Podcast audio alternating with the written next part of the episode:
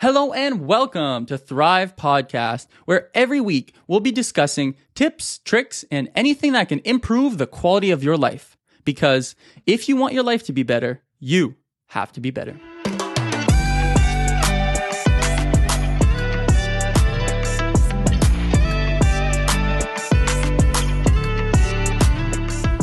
We live in a busy world, so staying on the path that we know we should be on is oftentimes challenging. We go through the day being stimulated, distracted, or just having our attention pulled in every which way it can possibly be, be, be pulled.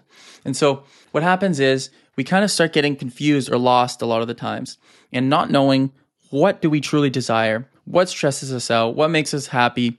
What do we want out of a partner? What do we want out of life? And if you're always being stimulated, if you live in the society that we live in now, it's very difficult to just have this alone time and this sense of calm and knowing exactly what you want and exactly who you are.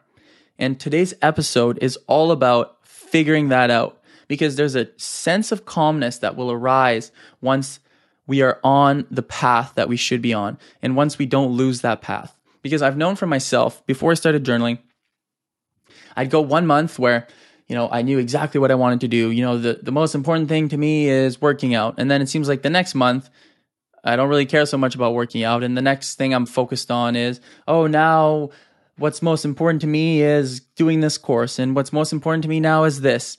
And, or, or basketball. And what happens is, we end up throughout a year maybe focusing on so many different things and just kind of jumping all over the place.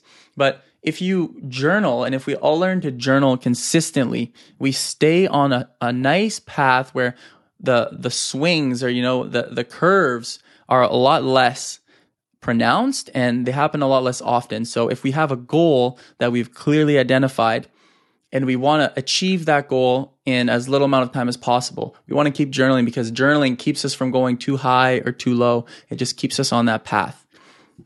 But you need to know how to journal effectively. And that's what today's episode is all about. We're going to learn the tips and tricks on how to properly journal. And you'll see that it's very simple and you can you can really get to know yourself pretty well.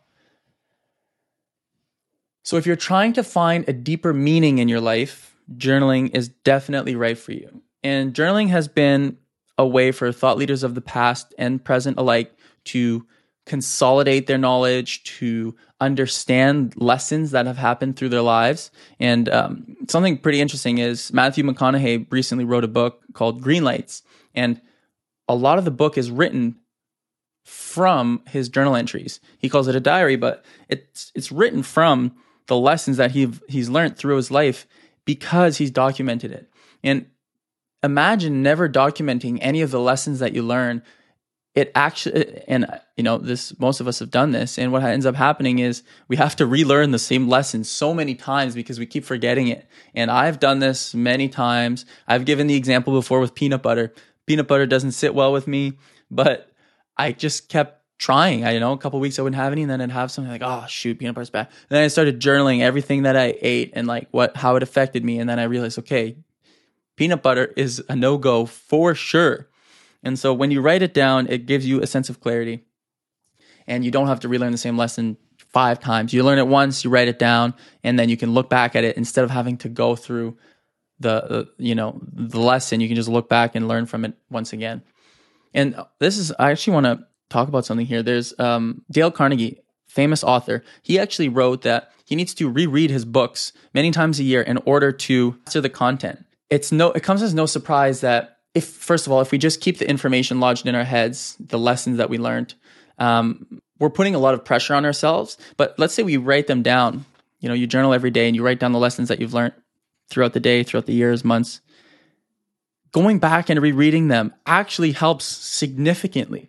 It helps to establish what your state of mind was a year ago, which is extremely it, it's so fun to know like a year ago this is what I was journaling about. A year ago this is what I thought and now look at me now and look at me now. Thought leaders of the past and present use this. I think we should all do this. I think it's one of the best personal development tools at our disposal. It's the most critical routine for personal and spiritual growth that I can think of. And all it is is sitting down, taking what's inside of our heads and putting it on a piece of paper. The different types of journaling you can do that that I do as well is gratitude journaling. And what gratitude journaling does is it allows you to find things and to identify things to be grateful for on a more regular basis and with a little bit more ease. So there's no secret here. If you want to be happy, you need to be grateful. There's, you can't have one without the other.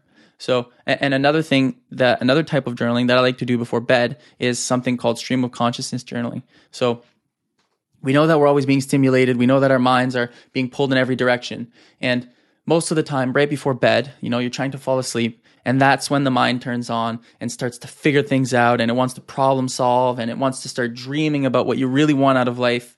And it's hard to fall asleep and it's hard to turn that off. So, what you can do instead is sit down, with that 10 minutes of silence, which by the way, most of our minds start getting those good ideas and start going on overdrive because right before bed because that's the only time that it's not getting stimulated. It's the only time that you don't have your phone, that you don't you're not talking to someone, that you don't have the radio on.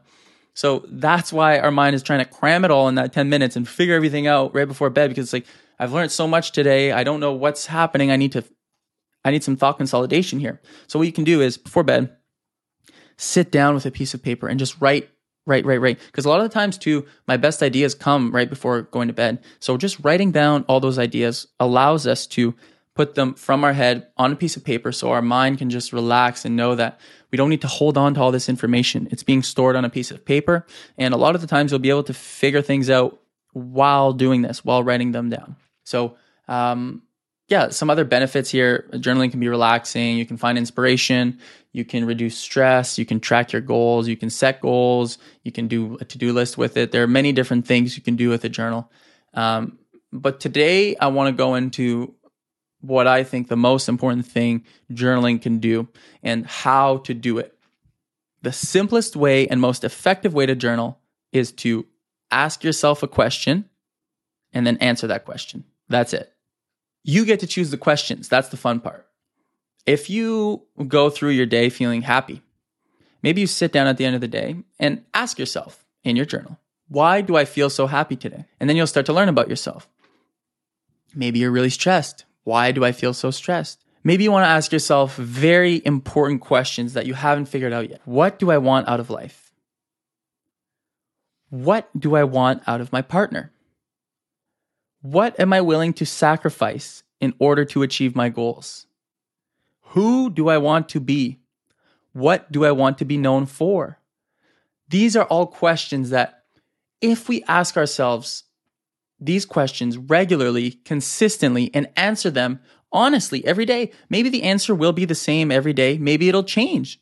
But over time, we start to really go deeper. We start to really understand ourselves. And what ends up happening a lot in society is we become very surface level with ourselves first and then with other people. So if you don't have these conversations with yourself, if you don't know your burning desires or what you should be doing, you become surface level with yourself and you don't have a lot of time throughout the day where you're intimate with yourself enough to press yourself on these issues. And then what ends up happening is you become surface level with others. So you end up having these very surface level conversations and you can really tell how much how deep someone goes with themselves by the level of the conversation. If you can talk to someone about their aspirations, their desires, their goals, their ambitions, well you know that they've done the work. They understand themselves. They're starting to know themselves.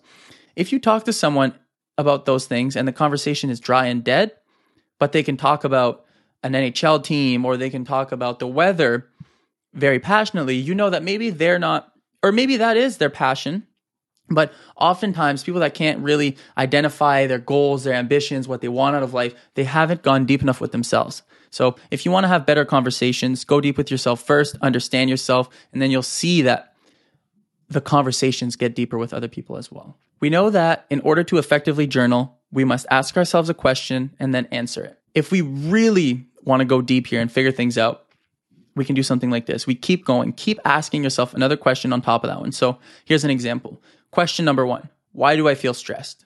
Okay, th- this is just someone, just an example that I made up. Someone sitting at the end of the night, they go through this. Question one Why do I feel stressed? Answer I'm, I'm worried about making the right decision regarding my career.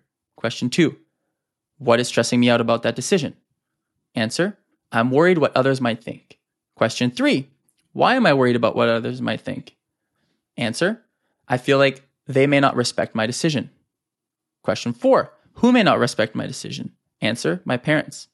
Question five What can I do about this? And then you see how the person went from just feeling stressed or anxious to understanding and figuring out and creating those connections to what's causing the stress and how they can deal with it. Maybe all maybe the only thing that is needed is to just have a conversation with his or her parents about this topic. That's it.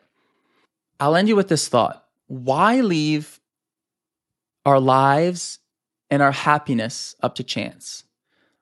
Why not think about it, write it down, choose a path for our lives, choose and realize what makes us happy, what makes us fulfilled, and choose to go in that direction. Journaling allows us to choose a direction for our lives. It puts us on the right path. With that being said, that's it for today. I'll see y'all next week.